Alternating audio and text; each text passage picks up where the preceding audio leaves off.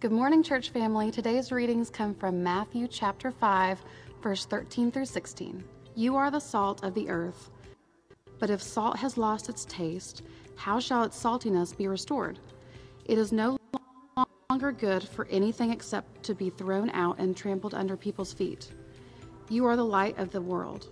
A city set on a hill cannot be hidden. Nor do people light a lamp and put it under a basket, but on a stand, and it gives light to all in the house. In the same way, let your light shine before others, so that they may see your good works and give glory to your Father who is in heaven. Well, good evening, everybody. It's great to be with you here on a Saturday night, and good to be with you. Those who are joining us online, want to say hello to you as well. But Go ahead and find your place in Matthew chapter 5 if you haven't already. We're going to dive into that great text in just a few minutes, continue in our study through this New Testament gospel. But I want to, I feel like I just need to pause for a second and just say a couple things to you. Uh, one is I probably have said this a thousand times since I've been here, but it is really good to be with you tonight. And if you don't know why I'm saying that, the last few weeks have been a little bit of a struggle for me and my family. We've gone through some health challenges, and uh, January 4th, we were diagnosed with COVID 19, and the next 12 days were pretty rough. Some of you can relate to that or have had some family members who have walked through that. Uh, but just attribute God's grace and His favor to carry us through that, and I'm not saying this in any shallow way at all. I am grateful for the prayers of God's people. Uh, in particular, there were a couple life groups when things, uh, the, the, fever wouldn't break and the pain and the aches wouldn't go away. And a couple of life groups in particular just really took that on and began to pray for me and my family. And uh, God healed us, and we're grateful for that. Thank you for your prayers and your faithfulness. Uh, the other thing I want to say, you guys have just been incredible, even though I've kind of been out of the picture for the last few weeks because of sickness and so grateful for the team here and so grateful that we lead in plurality. Uh, but you guys have just been great in recognizing our 10 year anniversary. Uh, if you don't know, a few weeks, a few weekends ago, we celebrated 10 years, a decade at this church as one of your pastors. An incredible privilege, really a miracle that you've put up with us for 10 years. That's remarkable when the average tenure of the pastor in America is three years, and we've been here 10, we'll, we'll take that. But you guys have just blessed my family with gifts and kindness and notes and emails, and thank you. That has meant the world to us. It is a joy to be here and be a part of this church and be a part of this church family. So you guys have been tremendous. Thank you for your kindness to us. Well, tonight we're going to again continue on in what's called the Sermon on the Mount as we walk through the Gospel of Matthew.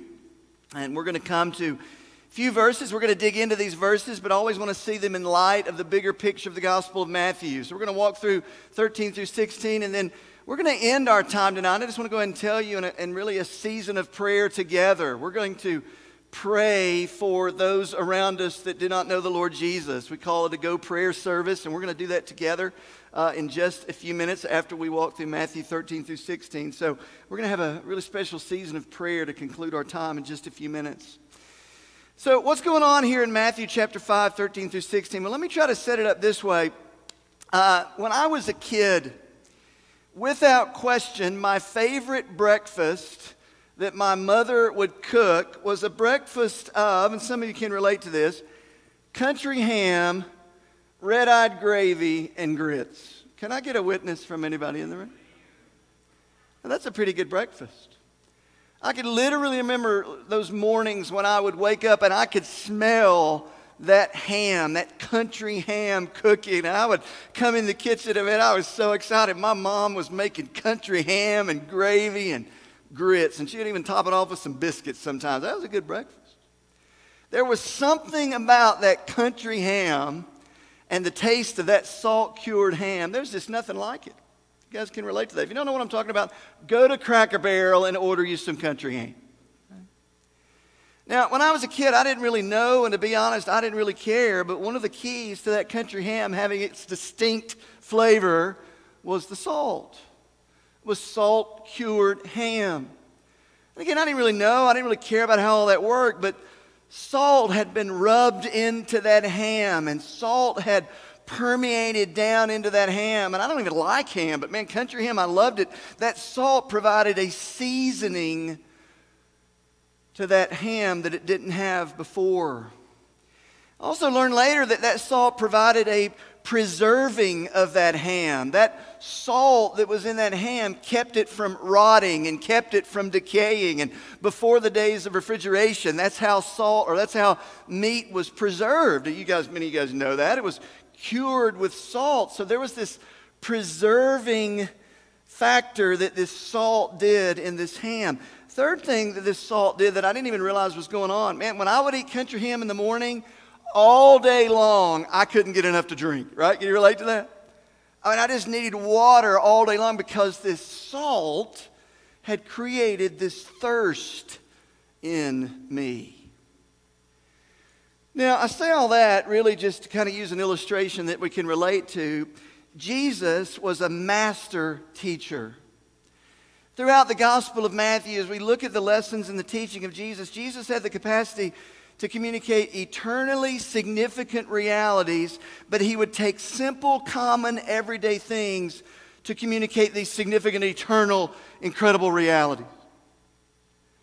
So, here in Matthew chapter 5, he's going to take two very simple, very common things salt and light, and he's going to communicate to his disciples then and his disciples today, watch this. He's going to answer a massive question that I hope you wrestle with in your life. It's this Lord, what is my function, my purpose in this decaying, fallen world that you've left me in? Lord, Lord what is my function and my purpose that you've left me in this fallen, dark, decaying world? Lord, why don't you just take us on home to be with you in glory? And Jesus is going to take some things as common as light and salt and teach some incredible realities about our function, our purpose in this fallen world that we live in. Here's your big truth that's going to kind of guide us through this message tonight. It's this. I'll go ahead and give it to you at the beginning, straight out of verse 13 through 16. Is this God's redeemed people are the salt of the earth, and we are the light of the world. Jesus declares that to be true. You and me, the people of God, his redeemed people, we are the salt of the earth. We are the light of the world. Now, we're going to dig down into that and try to unpack that a little bit and then guide us into a season of prayer tonight. But anytime we're walking through these little sections that we've split up now in just th- three or four verses tonight, your teaching pastors don't ever want you to forget the bigger picture of Matthew. So, review time just a little bit. Don't forget that what we're, we're reading a few verses that are set in a bigger context of what's called the Sermon on the Mount. The Sermon on the Mount is set in a bigger context of what we call the Gospel of Matthew. Don't forget Matthew's primary point of the Gospel of Matthew. It's this He wants the world to know Jesus is the promised King. Don't forget that. Matthew writes from chapter 1 all the way through chapter 28. He gives evidence after evidence after evidence from his genealogy, from his conception to his birth, to the divine forerunner, John the Baptist, to Jesus' temptation in the wilderness, proving he was sinless one, the tempted one. Matthew wants us to know something without a doubt. Jesus is the promised king the one who all the prophets foretold about, the one who all of history pointed to. Matthew, this transformed Jewish tax collector who had, in effect, given up on the kingdom until he met Jesus Christ and Jesus changed everything. He wants you to know Jesus is the promised king. Secondly, he wants you to know this Jesus came to establish and proclaim a new kingdom. A new kingdom. Now, we were talking this week again Daniel and Paul are trying to wrestle with the reality that for many of us, this idea of the kingdom of heaven, kingdom of God, same thing, Gospel Matthew, we, we don't even quite have our hands around what all that means. The prayer is as we walk through 28 chapters of the Gospel of Matthew, layer after layer after layer, we're going to become more aware of what the kingdom of God is and what all that means. Jesus came to establish and proclaim a new kingdom.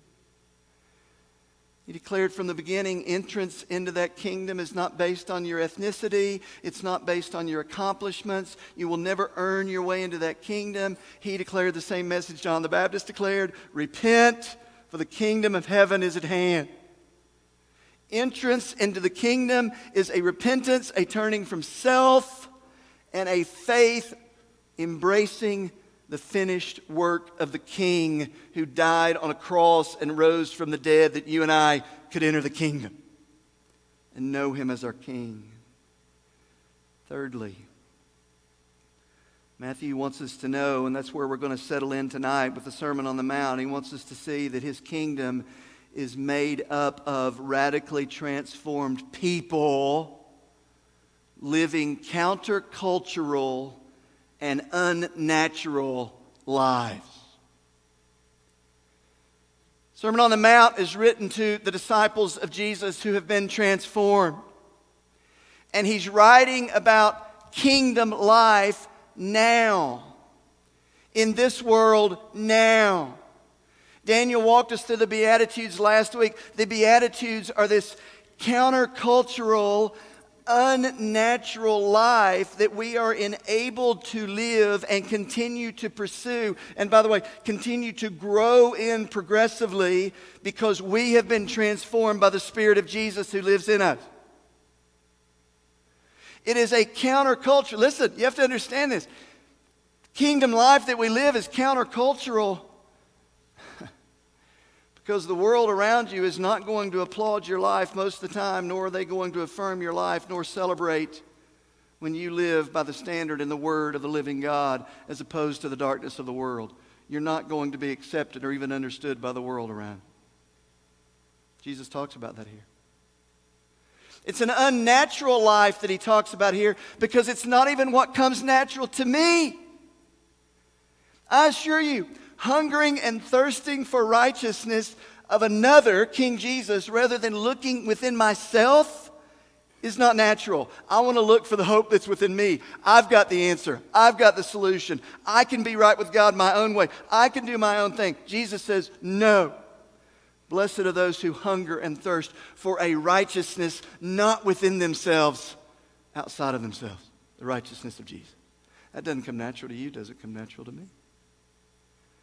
Sermon on the Mount is about this unnatural, countercultural way of life lived out by kingdom citizens, you and I, who have been brought into the kingdom by faith in the King, King Jesus. So he answers this question. He says, What does that life look like? And he walks through the Beatitudes. We looked at that last week. The opposite of prideful self righteousness. No, blessed are those who are poor in spirit. The opposite of this indifference towards sin is this mourning and grieving over our sin that we've sinned against our Heavenly Father. The opposite of this rebellious, self willed self determination, which you're hearing plenty about in the culture today, the opposite of that is no, is this meekness. We have yielded the control of our lives to another. That doesn't come natural, and that is very countercultural. That's the work of grace in you and me. As we live that way out in the world and we pursue that life of Jesus in us out in the world, then Jesus begins to answer okay, then what is our purpose in the fallen world? What will be the result of that in the fallen world? Lord, why am I here in this broken, dark, fallen world? And Jesus answers that beginning in verse 13 down through 16. So here's what we're going to do. Walk you through these verses. There's just a few. We'll make some application. And then we'll spend some time praying together tonight, all right? Lord, why are we left here? What is the influence and the impact of the life of a transformed disciple of the Lord Jesus now in this kingdom of darkness that we live in now? Beginning in verse 13, Jesus says this You are the salt of the earth. He says, You, plural, by the way, it's not singular, it's collective, the people of God, you are And incidentally, he doesn't say, Why don't you consider being? This is not an invitation from Jesus. This is a declaration of a reality. You, the redeemed, transformed people of God, are the salt of the earth. Now, I assure you, when a Jew heard the salt of the earth, he wasn't thinking about country ham. I assure you. Salt in that day was known to be essential to human life. However, salt of that day was nowhere near as purified as what we have as our table salt. It was a little bit different, but the commentators, and it was known even in that day that the world could not endure without salt. Roman soldiers were paid with salt. That's where the phrase, by the way, comes from. That dude's not worth his salt, meaning he didn't even earn his pay. Where does that come from? It's the idea they were paid in salt. The word salary comes from salt, being paid in salt. Salt was an incredibly valuable commodity in that day. In that day, the, the, metaphor that Jesus is using, when his disciples would have heard that and when others would have heard that, it would have gone through their minds. Salt, it provides seasoning, it's a flavor enhancer. Think that was part of what Jesus meant. We had flavor. We had the flavor of truth. We had the flavor of wisdom. We had the flavor of God's presence. We had a flavor to the world that will be found nowhere else because of the Spirit of God living within us. I think that was part of what Jesus means. They would have thought of salt as a, as a thirst creator. You, you guys know that. Eat something really salty in the morning, you're going to be thirsty all day. I think it was part of what Jesus meant is we come into contact with the world around us, the life of Christ in us will be as salt and will create a thirst. Thirst creator. Salt also was used in that day to provide healing. You had a wound, one of the things you do is you rub some salt on that wound, but watch this it would sting. It would sting. There's also a piece of this where Jesus is very clear as we come in contact with the world around us that sees us as countercultural, sees us as unnatural, sometimes we're going to sting. Sometimes we're going to sting. I think the primary meaning of Jesus' metaphor was one we talked about a little bit earlier. In that day, salt was used to preserve. Salt was used to preserve the natural decay or rotting of anything the salt came in contact with. Meat, other things.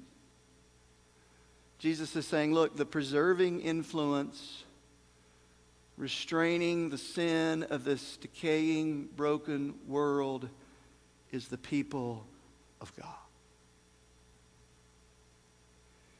As you come in contact and as you're scattered in the earth, it is you who are that preserving influence in the world. It's not always going to be easy. It's not always going to be understood. Sometimes you're going to sting. To some people, you're going to be seasoning. To some, you're going to be the smell of death, Paul said in 2 Corinthians. But you're the salt of the earth.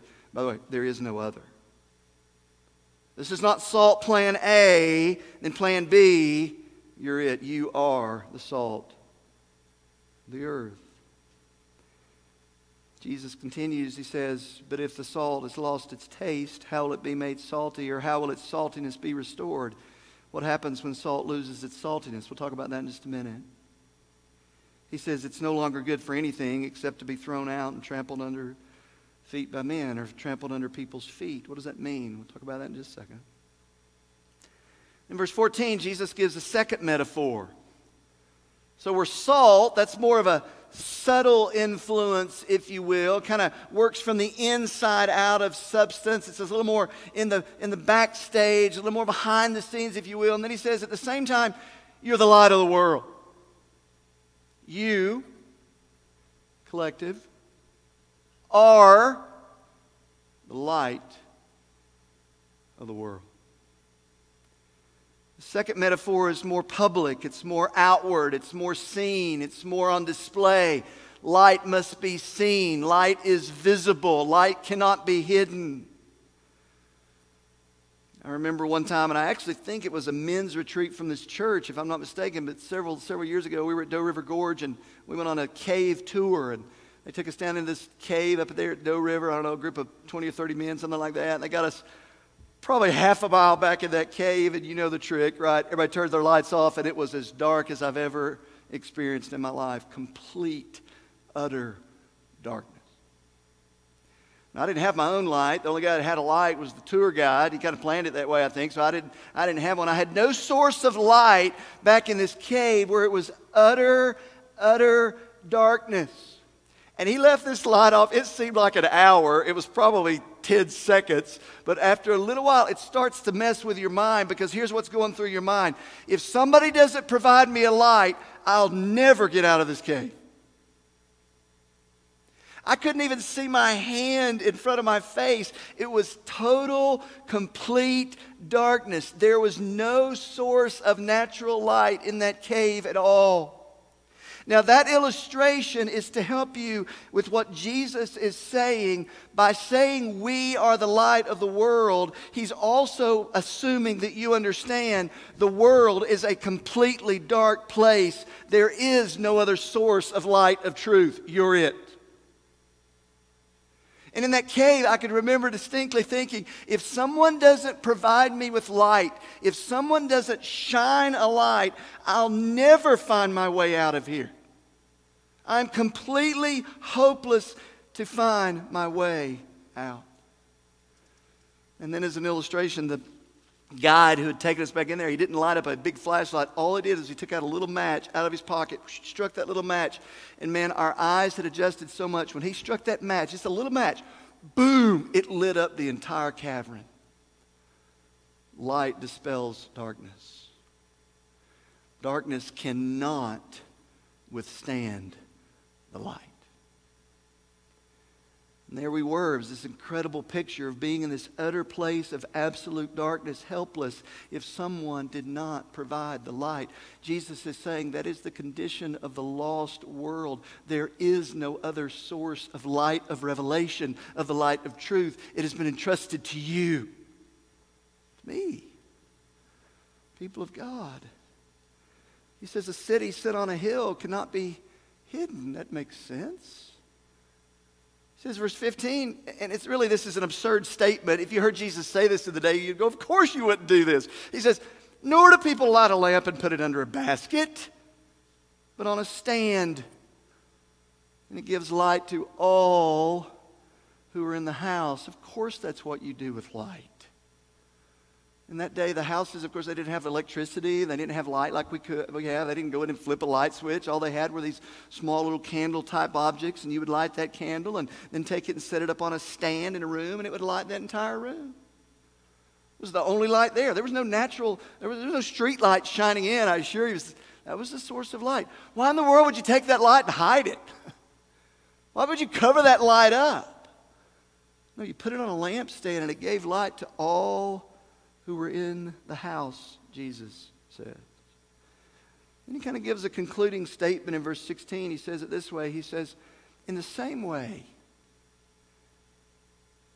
I mean, you just have to marvel at the teaching of Jesus here, the simplicity, but yet the profundity of what he says. Salt and light, but in the same way, you, me, let your light shine before others so that they may see. Light makes vision possible.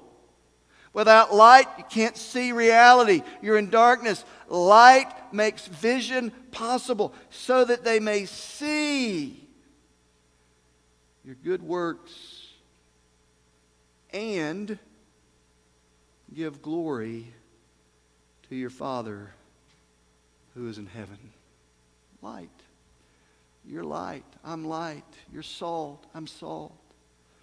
When the Bible uses the metaphor of light, there's a lot of different ways the Bible uses the word light. I can't chase all of them. I'll just chase a few for you. But if you're in that day and you knew your Bible and you're hearing this teaching from Jesus, a lot of this is going through your mind of what you know the Bible says light to be. One is that light seems to indicate wisdom and direction versus confusion and foolishness. Light provides this wisdom from God about the way the world operates that is only from the mouth of God, only through the people of God, versus the confusion and foolishness, man, of our world today. The idea that I bring a wisdom from the mouth of God about the way the world operates, about why God does the things He does. I bring that wisdom to the table from the mouth of God, the revelation of God, and the world sees it as foolishness. That's one idea of light. John 8 12, I'll just read this to you. It's not going to be on the screen. Jesus said, and Jesus spoke to them, saying, I am the light of the world. Whoever follows me will not walk in darkness, but will have the light of life, Jesus said. Sometimes in the Bible, light is used to refer to biblical revelation, the light that comes from the mouth of God, it's referring to biblical revelation versus mere human understanding. The world believes they have a light of their own human understanding. Jesus says, No, you have the light. I've entrusted you with the word from my mouth. You have that light. Psalm 109 or Psalm 119, verses 105, you've heard this. Your word, O Lord, is a lamp to my feet and a light to my path. Psalm 43 3 says, Send out your light and your truth. Let them lead me. Let them bring me to your holy hill and to your dwelling places. 2 Corinthians 4 4 takes it even a step further and talks about the revelation, particularly the message of the gospel as light. 2 Corinthians 4 4, in whose case the God of this world has blinded the minds of the unbelieving so that they might not see the light of the gospel of the glory of Christ, who is the image of God. That light is the idea of wisdom of God. That light is the idea of the truth, of the revelation of God that has been entrusted to you and me in His Word. And thirdly, sometimes the idea of light in the Bible simply means in all its glory, God's perfect nature, who God is. 1 John chapter 1, we looked at this a couple years ago when we walked through John. I won't take time to spend a lot of time in it, but 1 John 1 5 says this This is the message we have heard from him, and we announce to you that God is light, and in him there is no darkness at all. You try to put all these things together and you realize that Jesus is declaring to his disciples then and declaring to us listen, you have the wisdom from God that the world longs to have. You have the divine truth from God that separates confusion from reality, that brings light, that brings truth, that brings an understanding of who I am. You have that. You've been entrusted with that. And as you share this truth, as you live this light, it is a reflection of God's true nature. That through the revelation of God, through His Word, as we lead people to truth, they'll see God for who He is as He's revealed Himself to be. God's true nature. God is light, and in Him there is no darkness at all. Now remember, brothers and sisters, your light, my light, it's a reflected light. It's not a light that's in me and it's just trying to flicker. God just kind of fans it and flight. The light that is in me is a reflected light of the Lord Jesus Christ living his life through me. It's not of me, it's of him. It's the light of the glory of God. The big truth, just as a reminder God's redeemed people are the salt of the earth and we are the light of the world. We bring a purifying to the world, a restraint of evil. We bring a seasoning to the world. We bring the light of the message of the gospel. We bring the light of the glory of God. We bring the light of wisdom, as the Bible declares it to be. And what I want to do in just a few minutes that we have remaining before we go into a season of prayer. All right, Pastor Mike, I get all that. Help me get some application to all of it. What do I do with all this? I'm going to give you just a few big ideas quickly, and then we're going to move into a season of prayer. And I'm going to try to go through these relatively quick. There, there's some truths that come out of this. It's application. That's why we call them big ideas. The big truth is very clear. Your salt, your light. Here's some big ideas, some application that comes out of it. Number one is this God's people exert gospel influence on the world as we are engaged in the world. One of the takeaways as I was reading this and even study about salt, a study about light, There's an implication here that Jesus is very clear that uh, Jesus is challenging any notion to our temptation to bunker Christianity to isolation or withdrawal from the world. In other words, salt only has effect on that to which it comes in contact with. Salt you leave in the cellar has no effect on anything or anybody.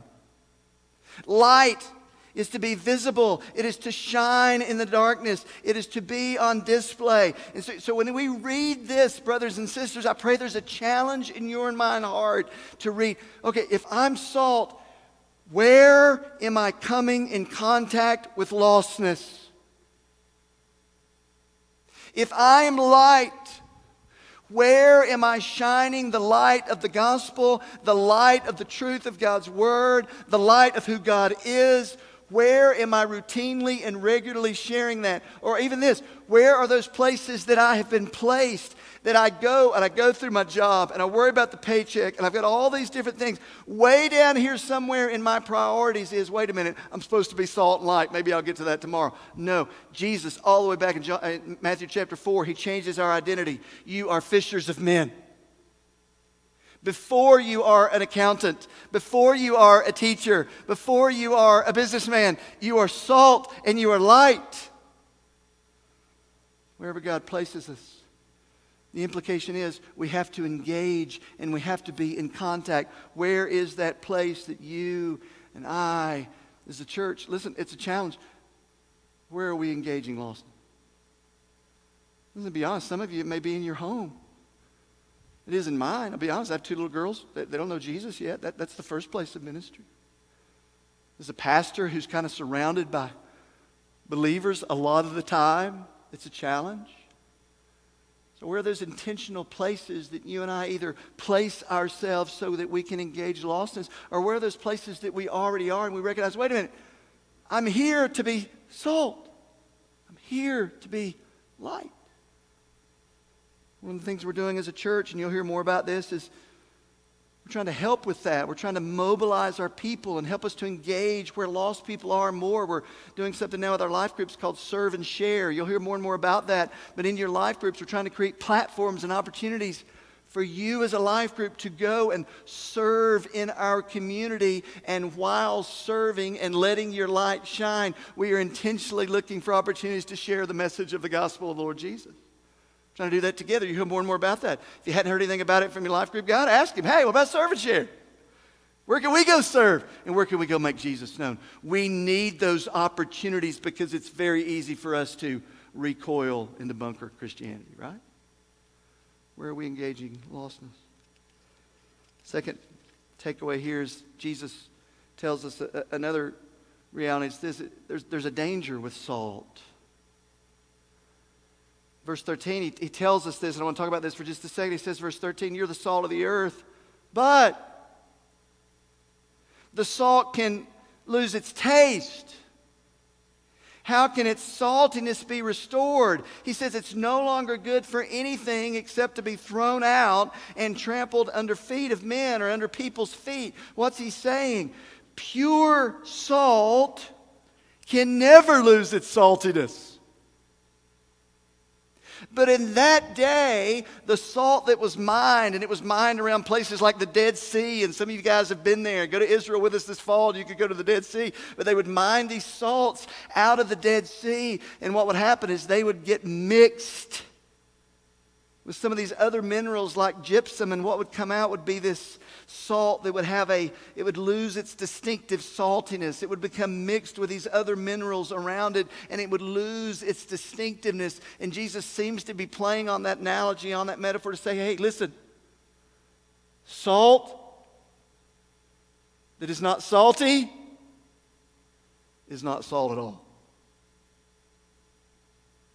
In other words, you can't salt salt. In other words, the picture is a challenge for you and I. And it's this tension of, yes, we are salt and light as, watch this tension, as we engage in the world and at the same time maintain a God centered distinctness from the world. He says salt that loses its saltiness, salt that becomes so intermingled with other minerals, it's good for nothing. It doesn't season anything, it doesn't preserve anything, it doesn't sting. The only thing they did with it in that day is they would take it, they would literally throw it along the footpaths of Israel, and people would walk alongside it. They, they would walk on it. That's the only thing you could do with it. Jesus is not saying here that a Christian can ever lose his salvation, but he is saying a Christian can lose his gospel influence because of sin and compromise and being discipled more by the world and conformity to the world, and our thinking is more in line with the world than the reality the truth of the Word of God, and our minds are not being conformed to the Word of God, but we're being conformed and fit into the box of the world, and sometimes we don't even realize it. Maybe one of the eye opening realities for us as we read through the Gospel of Matthew and Matthew 15 is this when is the last time I stung someone or I was distinct or I was different? Is there any distinctness about my life from those around me? Because Jesus says salt will both be distinct and it will come in contact with the world around it. And that's our gospel influence in the world where He's left us. Second big idea is taken from that simply this God's people exert gospel influence in the world because we are distinct from the world. We can lose our saltiness. Sin in our life can cause us to lose our saltiness. A lack of hunger for God's word can cause us to be more conformed to the things of the world than transformed by the renewing, renewing, renewing of our mind, where there's a distinctness of our attitudes and a distinctness of our worldview, and there's a distinctness of our life that we live out from how we spend our money, to how we raise our kids, to how we see life.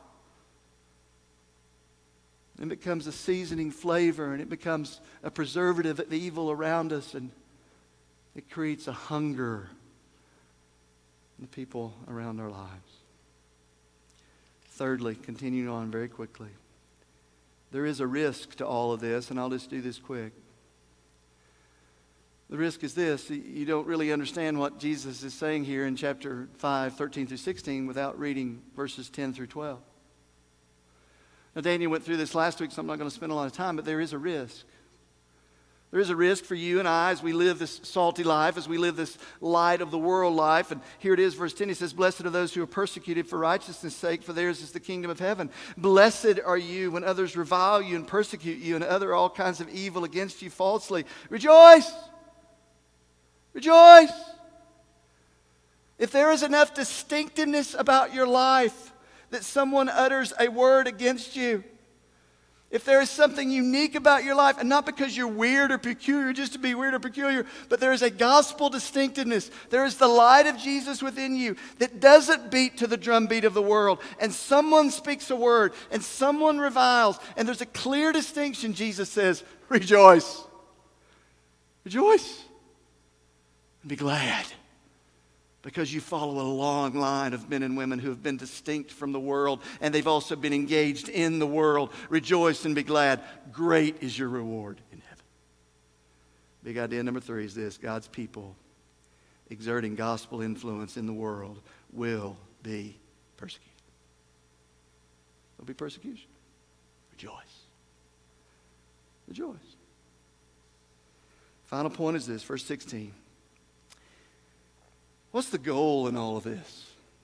And we're going to close with this. And Jesus makes it very clear. So, what is the goal in the fact that we are salt and that we are light? What is the ultimate hope that we, ha- we pray and trust happens as we pursue gospel influence and a distinctiveness and a light in the world around us? Verse 16, Jesus makes it clear. He says, In the same way, let your light shine before others in such a way that they may see. Your life makes vision possible, and what do they see? They see our good works. They see the difference in our life. They see our gospel message. They hear the message of truth. There's a difference. And what is the outcome? They applaud us for how godly we are. No, that's Matthew chapter 6 when Jesus says, Beware of practicing your righteousness before men to be noticed by them. That's never our goal. Jesus says this your goal is this. Big idea number four, the final one. God's people pursue gospel influence in the world because our Heavenly Father is worthy to be known and glorified. See, you and I share the light of the message of the gospel, and our lives are distinct in the world, and the team's going to come on up and begin to play, but it's going to lead us into a season of prayer tonight. Listen, I hope this grips your heart. This verse always grips my heart. What's different from you and I as the people of God, let's just be honest, from the United Way who's trying to do good deeds? Here's what's vastly different. Number one, we have a different message. We have a message of life. We have the message of light that is the Lord Jesus Christ. Secondly, is we have a completely different motive. Our goal Listen, our goal is not even that the world becomes a better place. It might, but we know ultimately it's all going to be destroyed. It's getting worse. We know that. Here's our ultimate goal that through our life, through our saltiness, through our light, through our lives, through our verbal witness of the gospel, where we are planted as salt and light, men and women would come to see and know and hear and glorify. What's this? Your purpose in life that people would glorify our Father who is in heaven. That through my life, through my words, through my witness, God is receiving glory and honor, and people are knowing our Heavenly Father. That is the ultimate motive that He is being glorified. Here's what we're going to do together for the next few minutes. This is not going to be just a typical response time, if you will. I'm inviting you into a season of prayer. And however you want to posture yourself there, you, are welcome to pray in groups. You're welcome to pray on your own, whatever that is. But man, when we hear a message like this, I want us to respond to the Lord in prayer. And what I'm going to do is I'm going to hit three different topics that I'm going to just give you a few minutes right there in your seat. Again, maybe with your family, maybe on your own, however you want to do it, doesn't matter. I'm going to give you three different topics, and I want you to take a few minutes and I want you to begin to pray about these things and take a few minutes and cry out to the Lord about these things and trust that we leave changed because of the Word of God tonight. And then the last one I'm just going to tell you in a few minutes, I'm going to ask you to pull out that little card that's in the seat pocket in front of you and just as a means of application, who are your three names? We'll talk about that in just a minute. But here's topic number one. I want you to take just a minute and I want you to pray about this. I want you to pray about this idea of gospel distinctiveness. In other words, is your life salty? Is your life noticeably countercultural to those around you? Is your life even unnatural often to you? It's not what comes natural, it's what comes supernaturally by the Spirit of God within me. Is your life distinct because of Jesus in you from those around you? Or is there compromise? Is there unconfessed sin? Is there passivity that's caused you to just lose a hunger for the Word of God? And you have, Romans 12, become conformed to the world rather than this transforming of the renewing of your mind. Just bow your head, spirit of prayer. Talk to the Lord for a second about that. Is your life salty? Is your light distinct from the darkness around you? That light of Jesus in you.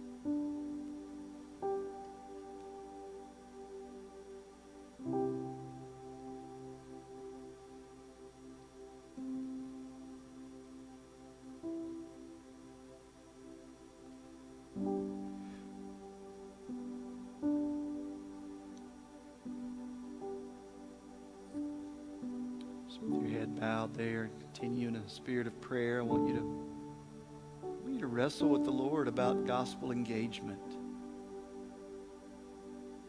Salt only has effect on that with which it comes in contact. Light is to be visible, it is to be seen. We don't hide it under a basket, but on a lampstand, and it gives light to all who are in come in contact with lostness? Or where is there lostness around you that you've not been the light or you've not been the salt. That may be even in your own home. Parents, one of our responsibilities is to make sure our children hear and know the gospel and the message of truth and are taught the word of God in our homes. They're to see that light there first. About beyond your home? Where is there intentionality in our lives to come in contact with lostness? Where might God be calling you? Maybe a darker place, a place that seems really, really dark. Remember in Matthew chapter 4, Jesus went to the darkest place in the land, Galilee. Light had dawned to a people who were dwelling in darkness. Maybe God's calling you to a dark place.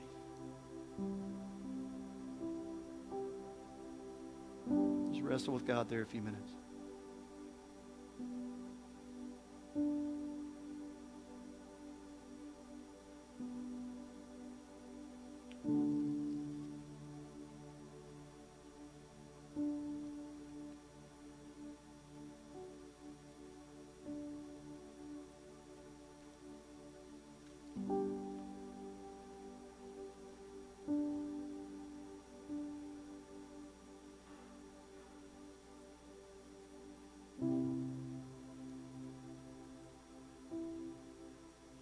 Some of these questions you're wrestling with, you will wrestle with these with your life group even this week and ask these questions of one another. Are we distinct? Where are we engaging? Maybe even in your life group, you'll discuss opportunities and serve and share where you can go out in our community. We're trying to provide opportunities where you do that together. Serve, share, be the light, be the salt. Third thing I want you to do tonight is we provided a little resource, and if you've been a part of our church for any amount of time, this is nothing new, but something that's just become a part of our DNA. Who's your three names? Try to renew this every semester. Who are the names of three people in your life that do not know Jesus? And God has placed you in their life to be salt and light and that you are going to intend to share the message of the gospel with them. If you will, you can just look up. There's a little card in the seat pocket in front of you. This is for you. I encourage you to pick one of these up if you don't already have one. But just like this, two little sides of the card. It's going to say Go Moments on it. There's three little blanks on there. Just grab one of those, take it with you. encourage you just prayerfully as an exercise right now before the Lord you may have the same three names you've had last semester. I don't know. Or there may be three new names, or you may not have a single name. One of the testimonies of a man in our church one time is when we began to do this several years, he left church with this completely blank and was deeply convicted that he didn't know a single lost person. Maybe that's you. Take this little card, take a second or two there in your seat three people that you're burdened for and you purpose to share the gospel with this semester over the next few months. You're going to take this and you're going to share this with your life group. Pray with one another. Pray with one another for opportunities to share the gospel. Keep each other accountable. Take just a second and use this little card as a tool.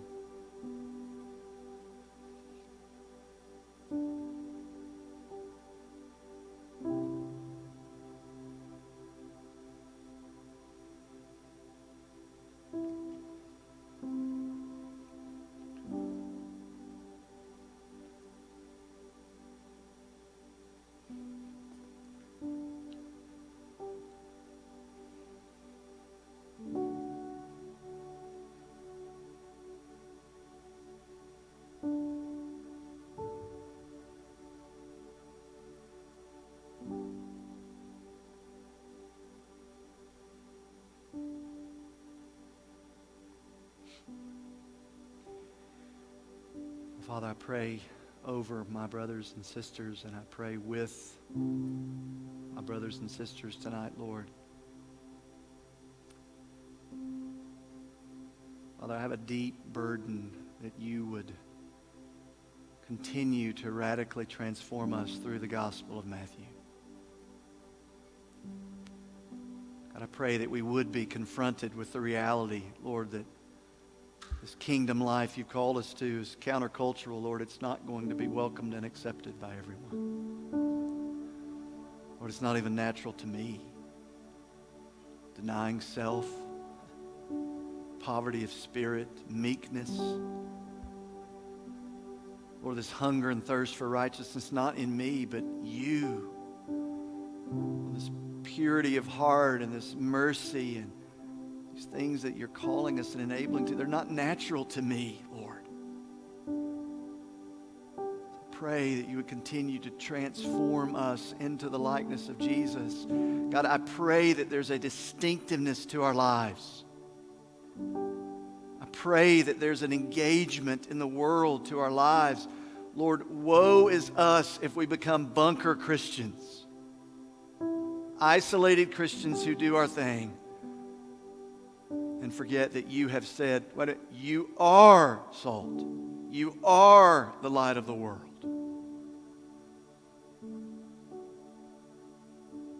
And Father, I pray for my brothers and sisters here, Lord, that we will let our light shine in such a way. Men and women around us will see our good works. And in the end, they will give glory to our Father in heaven who is worth it. Lord, I pray there are conversations in life groups that build on this. And Lord, we, Lord, we spur one another on and we keep one another accountable. And Lord,